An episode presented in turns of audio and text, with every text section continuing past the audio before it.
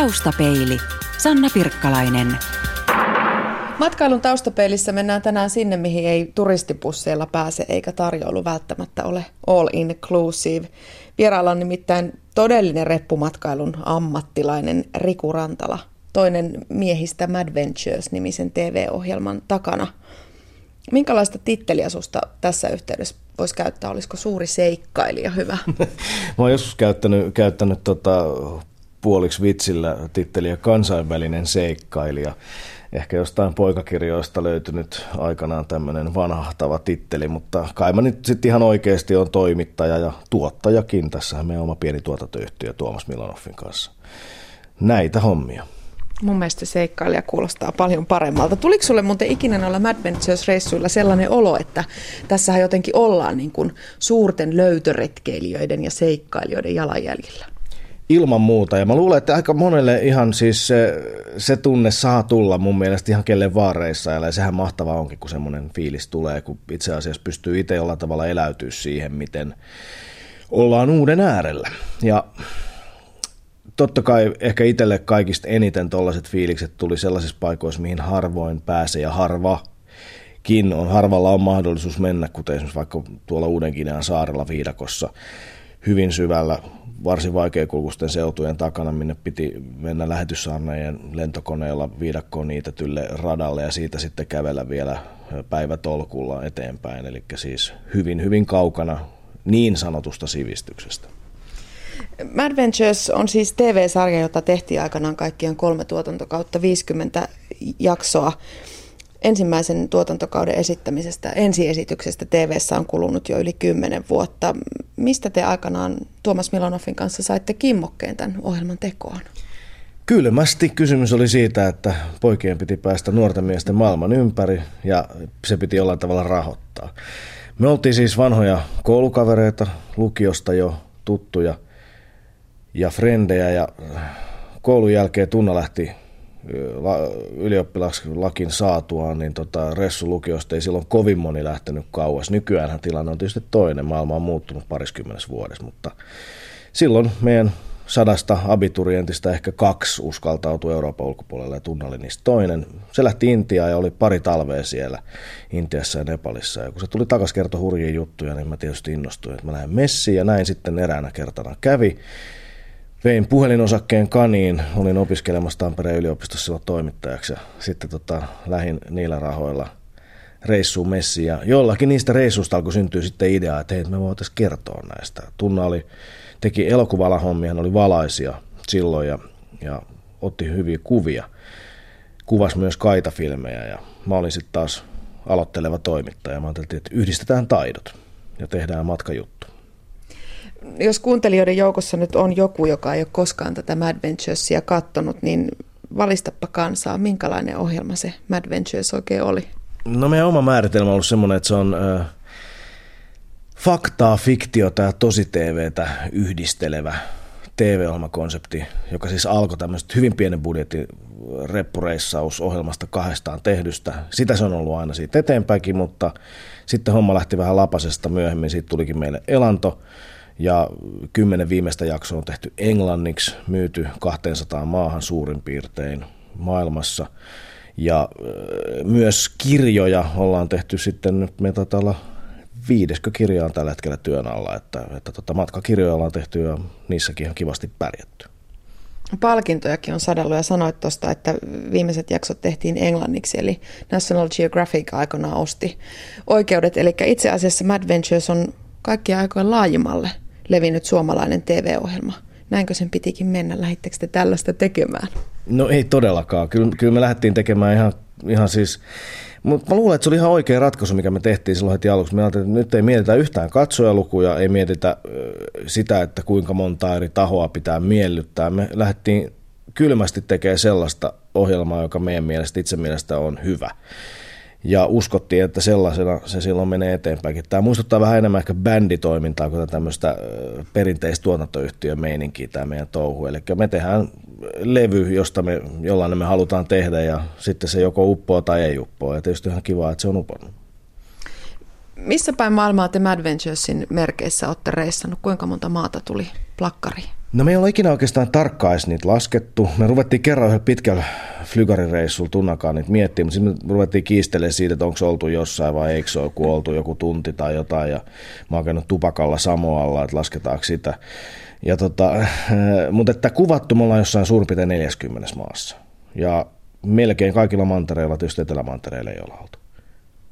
No näiden vuosien aikana, kun noinkin monta maata on läpi kierretty ja kolme tuotantokautta TV-ohjelmaa kerton, tehty, niin te olette varmaan lukemattomia kertoja joutunut muistelemaan näitä reissuja. Seikkailutarinat kiehtoo ihmisiä loputtomasti. Kuinka usein vielä tullaan pyytämään, että hei kerro jotain sieltä, mikä oli parasta? Yllättävän usein. Se on itse asiassa tietysti hirveän kivaa. Varmaan tietysti johtuu siitä, että tämmöinen tosi TV-tyylilaji on varmaan vaikuttanut asiaan, että, ja TV on semmoinen väline ja me ollaan ehkä hahmoina televisiossa. Me ei olla täysin omia itseämme, että ainahan siihen tulee semmoinen tietynlainen pieni rooli. Mutta tota, kyllä se on nastaa, että jengi tulee antaa palautetta ja myös hirveän moni jakaa omia storeja. Se on tietysti kiinnostavaa, koska mehän tehdään tätä itsekin intohimosta reissaamiseen ja intohimosta tarinoiden kertomiseen. Et eihän tässä ole muuten mitään järkeä. Et se voidaan sitten lopettaa tämä duuni saman tien, jos jompikumpi loppu, eli intohimo reissaamiseen tai niin tarinoiden kertomiseen. Ja kyllä me kuullaan mielellään muidenkin tarinoita. Riku Rantala, oliko noilla reissuilla koskaan sellaista hetkeä, että ajattelit, että nyt mä otan ensimmäisen lennon ja lähden muuten kotiin? Todellakin. Äh Kyllä siinä on muutama kerta ollut usko loppumassa ja siinä, siinä kohtaa nimenomaan tehnyt mieli heittää nimenomaan se kameralaukku maahan ja sanoa. Itse asiassa parikin kertaa ensimmäisellä reissulla varsinkin, me oltiin siis kahdeksan kuukautta putkeen reissussa ö, mukana kasetteja ja tyhjiä lähetettiin välillä Suomesta meille lisää, me lähetettiin täysiä takaisin ja, ja tota, raha oli 20 euroa päivä, kokemusta ei ollut TV-ohjelman tekemisestä yhtään. Tietysti muuta meillä oli taitoja, mutta me tehtiin myös hyvin kunnianhimoista duuni, eli se oli aika raskasta. Pari kertaa mä ilmoitin tunnalle, että nyt mä en enää pysty, että tota, ota tavarat, myy vaikka kamerat tai jotain, mutta mä en enää kestä, mä lähden, mä en enää palaa Suomeen. En kestä sitä häpeää. Jos sä silloin olisit johonkin kaniin jäänyt, niin mihin sä olisit jäänyt? Mihinkään mä olisin jäänyt? Kyllä mä olisin jäänyt Tongalle. Et tota, oliko se niin, että aikanaan Tillanderin suuren kultaryöstön, vuoden 85 kultaryöstön viralaiset loikkaritekijät Raivo Roosna, Alex Lepajoen. Alex Lepajoen muistaakseni on myös omistanut Tongan kansalaisuuden, niin ehkä mä olisin hommannut Tongan passia ja jäänyt sinne Polyneesiaan pulleiden ihmisten saarille nauttimaan elämästä. Matkailun taustapeilissä on tänään vieraana todellinen maailmanmatka ja Madventures-ohjelman Riku Rantala. Kumpaa matkustaminen sulle on, työtä vai huvia? No kyllä se ennen kaikkea on nyt huvia, mutta siihen on tullut elementtejä mm, työstä aika paljon, että mä enää pysty oikeastaan reissaamaan vain huvikseen, vaikka mä haluaisin. Mutta tota, sitten kun me lähdetään Manventuresia kuvaamaan tai jotain muuta vastaavaa projektia, jos on kuvattu, niin, niin tota, kyllä se silloin on ihan täyttä duunia. Hyvin vähän on enää sellaista aikaa makoilla riippumatossa ja vaan mietiskellä, mutta että 20 tuntia riittää joskus. Me puhuttiin tuosta seikkailemisesta ohjelman alussa. Minkälaista se Madventuresin tekeminen oli? Tuntuuko se enemmän työltä vai tuntuuko se siltä suurelta seikkailulta? No siinä, se tuntui kyllä molemmilta, että tota, huvittavaa oli se, että kun me alun pitäen keksittiin se idea, niin meidän idis oli tehdä 15 minuutin juttuja, jotka tulisi ulos jossain myöhäisillassa ja me kuvattaisiin niitä ehkä 20 minuuttia päivässä, tai ainakin mun haavekuvista ja meni näin, ja loput ajat käytettäisiin mukavaa oleiluun. Mutta sitten kunnianhimo iski ja nälkä alkoi kasvaa syödessä ja tajuttiin, että eihän tämä nyt näin mene, vaan tämä vaatii itse asiassa aika paljon duunia tajuttimme se jo ennen sitä lähtöä, mutta aina mä yritin välillä luistaa ja mennä sieltä, mistä taitaa matalin, mutta sitten toi piiskuri Milanov ohjaajana aina saa jotenkin pidettyä homman, homman kurissa ja herran nuhteessa ja näin sitten. Ehkä siitä ohjelmasta ei olisi tullut ja ei siitä olisi tullutkaan tietenkään sellaista, että ihmistä näin kiinnolla katsoisi, jos ei sitä olisi tehty sitten työnä. Sä sanoit tuossa, että oikeastaan osaa enää matkustaa ihan puhtaasti vapaa-ajan viettotarkoituksissa. Jos sun pitäisi valita kuitenkin sellainen matkakohde, että sä lähtisit ihan puhtaasti, vaikkapa nyt siihen riippumattoon sitten lojumaan, niin mihin päin maailmaa sä lähtisit? Niin, kyllä Polynesia ja Tyynemeren saaret olisi semmoinen, että jos olisi loputon budjetti, rahaa ja aikaa, niin sinne haluaisin mennä. Että siellä on tota, monet saaret on sellaisia, että ei niihin pääsekään kuin rahtilaivalla, joka kulkee jonkun kuukauden välein. Eli, eli tota, ne olisi sellaisia seutuja, joissa todella tuntee olevansa kaukana kaikesta. Ja, ja samaan aikaan jotenkin se, kaikki tuntee käsitteen saaren aika. Siellä on rauhallista ja jollain tavalla nimenomaan toi Tyynemeren saarten, Tyynemeren trooppiset saaret, ne on sellaisia, mihin aina haluaisi takaisin. Mikäs paikka on jäänyt sulle mieleen sellaisena, mikä jokaisen ihmisen olisi ehdottomasti nähtävä, vai voiko sellaisia paikkoja nimetä, onko se lähtiästä kiinni, että mihin pitää mennä? No mä, se, kyllä meidän, meidän viesti täällä Marventuresissa on ollut sellainen no niin kuin yleisestikin ottaa, että me kannustetaan ihmisiä matkustaa kolmanteen maailmaan. Tietysti monet suomalaisten vakio lomakohteetkin sijaitsee jo niin sanotusti kehittyvissä maissa. Mutta se, mihin me kannustaa ennen kaikkea, on mennä siitä, siitä matkailuinfrasta vähän ulkopuolelle. Heitä vertauksen. Risteilyturisti saapuu Helsinkiin. Se on täällä kuusi tuntia tai kolme päivää. Ja vierailee Espalla ja vierailee ehkä Temppeliaukion kirkossa ja jotkut menee bussilla käymään jossain, jossain Ainolassa tai vastaavassa Fiskarsissa tai jossain vastaavassa. Ne on tietenkin kaikki ihan ok ja hienoja juttuja, mutta eihän sitten todellisesti Helsinkiä kyllä näe. Paljon äh, mielenkiintoisempaa meidän mielestä on hypätä vaikkapa bussiin numero 94 ajalla Kontulaan. Mennä sinne Ostarille Bisselle juttelemaan ö, ihmisten kanssa Tällaisia kokemuksia mä kannustan suomalaisia hankkimaan maailmalla. Aito, aidompia kokemuksia, ehkä lähempänä ruohonjuuritasoa. Sen lisäksi, että sitä voi kuitenkin mennä ihan lomailemaan ja nauttimaan, mutta voi vähän, vähän laajentaa ehkä näkökulmaa. Se on se meidän idis. Matkailun taustapeilissä on vieraana Riku Rantala, maailman matkaa ja Mad Ventures TV-sarjasta. Yksi sitkeimmistä sanonnoista, joka matkailuun liittyy, on se, että matkailu avartaa. Riku Rantala, onko se näin, jos käy kerran talvessa Bulgarian Sunny Beachillä, niin onko sitten todellinen maailmanmies? Kyllä se henkinen tila on, ei tarvi, eihän tarvi oikeastaan välttämättä matkustaa hirveästi minnekään. Asenteesta se on eniten kysymys eikä tarvi olla vyön alla hirveästi maita tai kohteita ollakseen avaramielinen maailmanmatka. Että se on asennekysymys. Mutta tottahan se on, että kyllä se joka tapauksessa avartaa.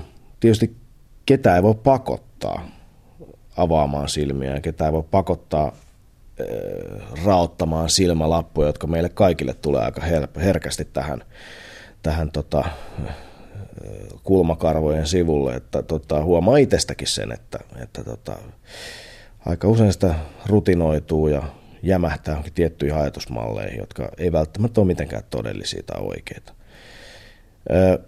Me ollaan aina yritetty kannustaa jengiä matkustaa sillä että ne vois oikeasti haastaa itseään ja haastaa myös omia käsityksiään maailmasta. Ja meillä me ollaan aika hyväosaisia ihmisiä. Se on tietysti hyvä, jos senkin vaikka edes sitten huomaa, huomaa maailmalla, mutta että kulttuurisokissa, mikä usein maailma, maailmanmatkaa kohtaa, niin, niin tota, tulee monesti sellainen olo, että miksi täällä on näin huonosti nämä asiat, miksi nämä on tällaisia, miksi nämä on tommosia, miksi nämä on näin huonosti nämä asiat hoidettu, että miksi ei niin kuin meillä, kun meillä on hyvin. Ja tämä on tietysti ihan luonnollinen reaktio, mutta että seuraava askel siitä alkaa miettiä, että mistä se johtuu ja ja mitä pidempään matkustaa, niin sitä enemmän huomaa, että itse asiassa loppujen ihmiset on niin kliseiltä kuin se kuulostaa, kaikkia tosi samanlaisia. Mä olisin varmasti ihan samanlainen kuin nekin, jos mä olisin siellä sattunut syntymään. Ja tämä, tämä lotto, millä me satutaan tupsahtaa tämän pallon pinnalle missä milloinkin, niin, tota, niin, niin siitä kaikki loppujen lopuksi on kiinni. Sanoit tuossa, että se on ihmisestä itsestään kiinni ja puhumme asenteista, kun puhutaan siitä, että matkailu avartaa. Voiko sun mielestä matkustaa silmät kiinni niin, että mitään ei tartu reissulta mukaan? En mä usko. Kyllä mä, kyllä mä, kyllä mä väitän, että jotain aina tarttuu ja se on hyvä asia. Ja siksi, siksi, siksi vaikka matkailu, siitä voi olla montaa mieltä, varsinkin ympäristö näkökulmasta ja, ja kulutuksen näkökulmasta. Tietysti miksei niin kuin – kulttuurisen, imperialistisen asenteen tai jonkun muun niin kuin negatiivisen jutun näkökulmasta matkailusta voidaan nähdä monta haittaa. Mutta onneksi mä uskon, että, että tota, onneksi siinä kuitenkin on, on, on aina se puoli, että jotain sitä tarttuu. Ja mä uskon, että matkailu on yksi väline, jolla ihan aidosti pystyy ruohonjuuritasolla tekemään vaikutusta ja tekemään tietynlaista rauhanlähettilään duunia, näkemään itse ja näyttämään myös muille, että minkälaisia ne ihmiset niiden mielikuvien takana on, koska kaikkein pahinta on pelko. Pelko vierasta kohtaan. Se on ihmisen itse asiassa huonoin piirre. Se on ihmisen sisäänrakennettu, se on ihmisen selviytymismekanismi ja ollut meille varmasti aika tärkeä, mutta että se myös voi koitua meidän kohtaloksi, jos me ei osata voittaa niitä pelkoja. Yksi matkailuun liittyvä sanonta on myöskin se, että pitää mennä kauaksi nähdäkseen lähelle. Riku Rantala, onko sun suhde tähän armaaseen kotomaahan muuttunut näiden sun matkojen myötä? On ilman muuta muuttunut ja myös suhde omaa itseen ja ne ei myöskään ole yhtään huonoja motivaatioita tai motiiveja lähteä, lähteä reissuun.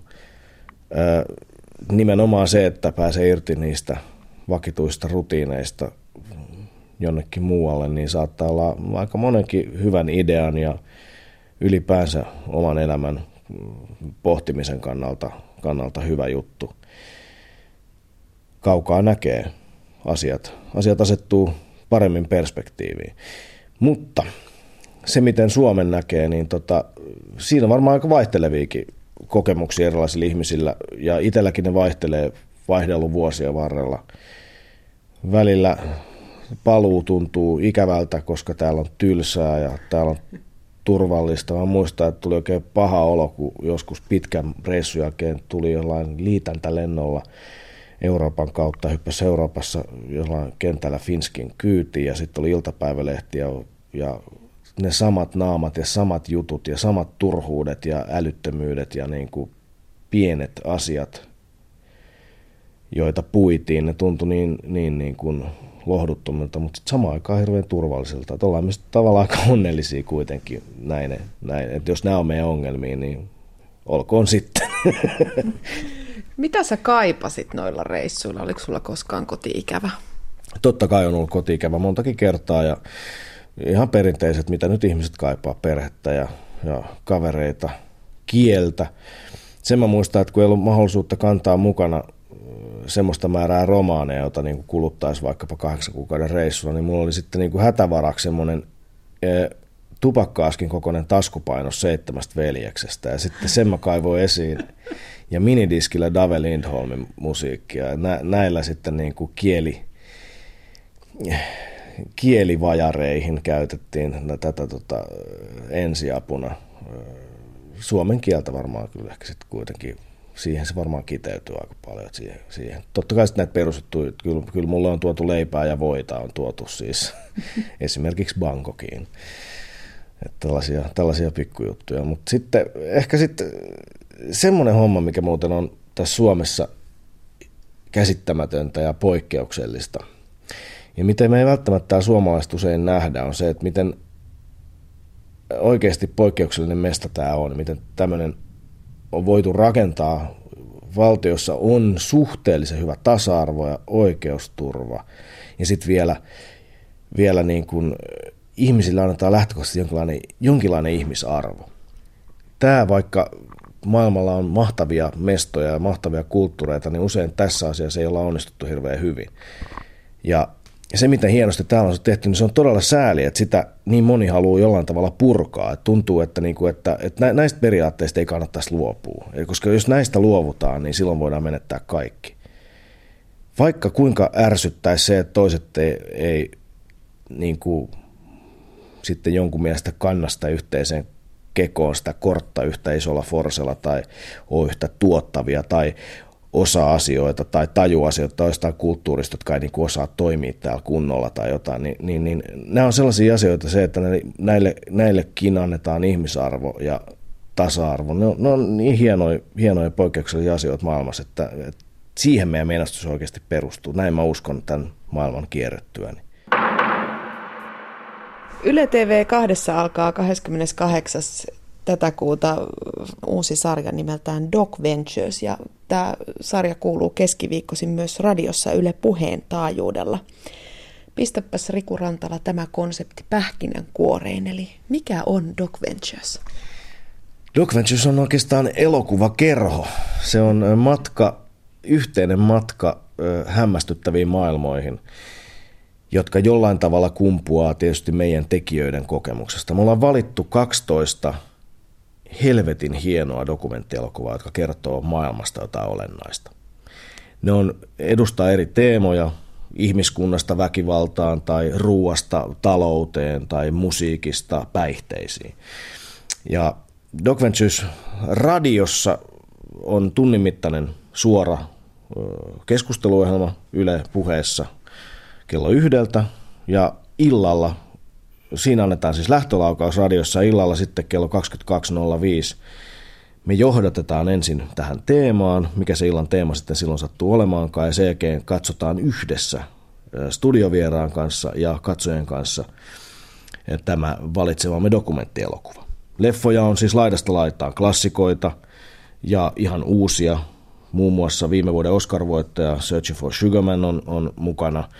Ensi vuoden Oscariksi vahvasti povattu Act of Killing, loistava kuvaus väkivallasta, Indonesiassa kuvattu dokumenttielokuva ja niin edelleen. Ja nämä leffat katsotaan kimpassa, mukana on sosiaalinen media, jengi pääsee kommentoimaan ja me otetaan kommentteja myös vastaan ja katsotaan tämä siis jonkun mielenkiintoisen vieraan kanssa, asiantuntijan vieraan kanssa ja sen jälkeen puidaan. Ei tapahdu siis sitä tilannetta, kun usein varsinkin jos näkee jonkun dokumenttielokuva, joka aidosti koskettaa, ahdistaa, kertoo jotain negatiivistakin, kriittistä maailmasta, niin sitten kun se loppuu, niin siihen jää vähän niin kuin yksin sitten suremaan asiaa illalla. Nyt tässä on mahdollisuus puida sitä ja pohtia asiaa porukalla. Se on, me halutaan tuoda tämmöinen tietty yhteisöllinen kokemus tähän TV-katsomiseen, vaikka se onkin vähän pirstaloitunut tuonne erilaisten nauhoittavien digiboksien ja netin palveluiden maailmaan. Mä siteeraan nyt ohjelman toista tekijää Tuomas Milonoffia. Hän on jossain yhteydessä sanonut, että emme matkusta nyt maailmalla, vaan päidemme sisällä isoissa teemoissa. Eli tämä on omalla tavallaan hyvinkin avartava matkailuohjelma, matkailua, matka omiin ajatuksiin ja omaa arvomaailmaa.